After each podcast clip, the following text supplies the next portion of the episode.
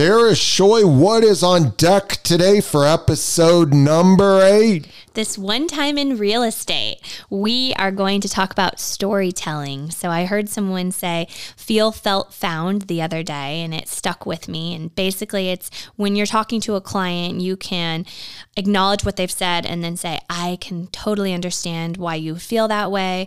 I've felt that same way. My clients have felt that same way. And what I've found is, and then you give them a solution or a reason why they should go along with what your suggestion is. You know, I love that. I've actually never heard that. We talk a lot about it, but when you concisely summarize in those three words, what I look at that as is empathy. And I know that we talk a lot about empathy. And some of our younger agents with not actually less experience in sales, but less human to human experience, they sometimes miss out on the feel, the felt, that empathy. And thus, when you miss out on that empathy, you're missing out on the bonding. We talked uh, earlier about some of our top, top producing agents. They can relate, they're empathetic what would you say about that? Yeah, I think that they, well, a lot of those agents have really great experience, which I think probably helps them to have that feel, felt, found. A lot of my clients have felt that same way as you felt. They, they have a background to go off of. But I think it's a tool that new agents can utilize because you can leverage off of the experience of your brokerage. It doesn't have to be, we do that all the time on our team. It doesn't have to be your specific experience. But when you can say a lot of our clients have felt that same way, you can start to kind of use this in your everyday dialogue with your clients as well. I love it. Actually, it's again, it's something I've never heard. But so feel, felt, found. Gosh, I'm going to start using that. Well, it's funny because you probably do, and you probably don't even realize. But we were talking about storytelling because it's always important with empathy and meeting people where they're at. That if you're able to kind of understand what someone's going through and relate it back to a story that you've experienced or that your clients experienced, you tend to build better rapport. So now you can start utilizing feel, felt, found when you're uh, telling your stories. And I think not only are you able to build better rapport, but what I would find is that the person that's receiving that feel, felt, found would have way more confidence in you. The number one, you've done this before. Number two, that you actually get it. Number three, that this is somebody that I really feel comfortable with. And I think those individuals that have that mentality, that use that strategy, whether they call it those three things, but I would guess that if you were to track their conversions, I would say they would out convert any agent that does not use that strategy. Definitely. And I think it's like we said with out bonding, you we have agents that just out bond because they're able to build rapport. Probably some of that is because they're utilizing these same techniques that we're talking about today.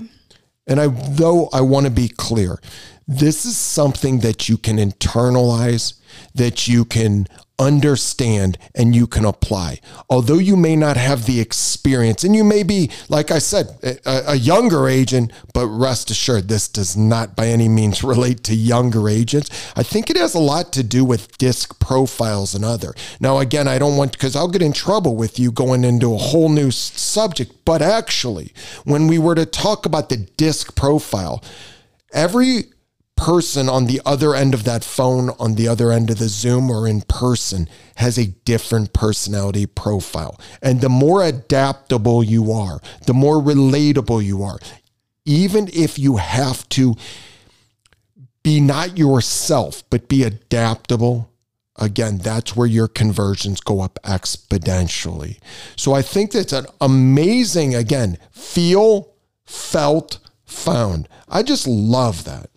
Well, and we love to discuss acknowledge and ask. It's a really important part of our scripts and dialogues on our team. And I think when you're able to utilize feel, felt, found when you're doing the acknowledge and ask, which uh, Mark can kind of shed a little bit more light on, it's going to help move the needle on your conversions as well.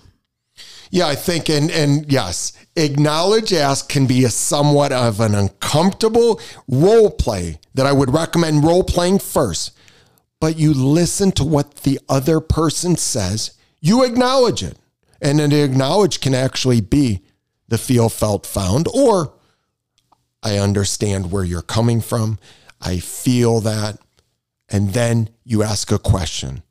I understand that you're frustrated by the process of your home not previously selling.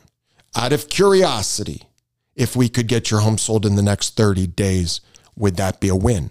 That would be the question. We acknowledge, we feel their pain, we feel their frustration but then we ask. And we ask not as a salesperson, but you're asking as a caring individual to help them achieve their goals on the other end.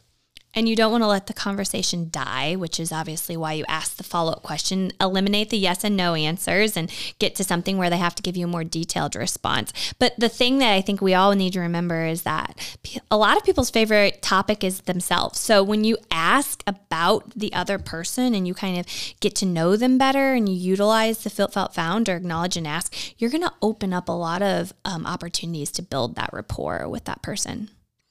And building rapport means building relationships, means procuring clients. And once you procure clients, if you follow what we've been talking about, I think you may even sell a few more houses. What do you think, Sarah? I think it's going to move the needle for you.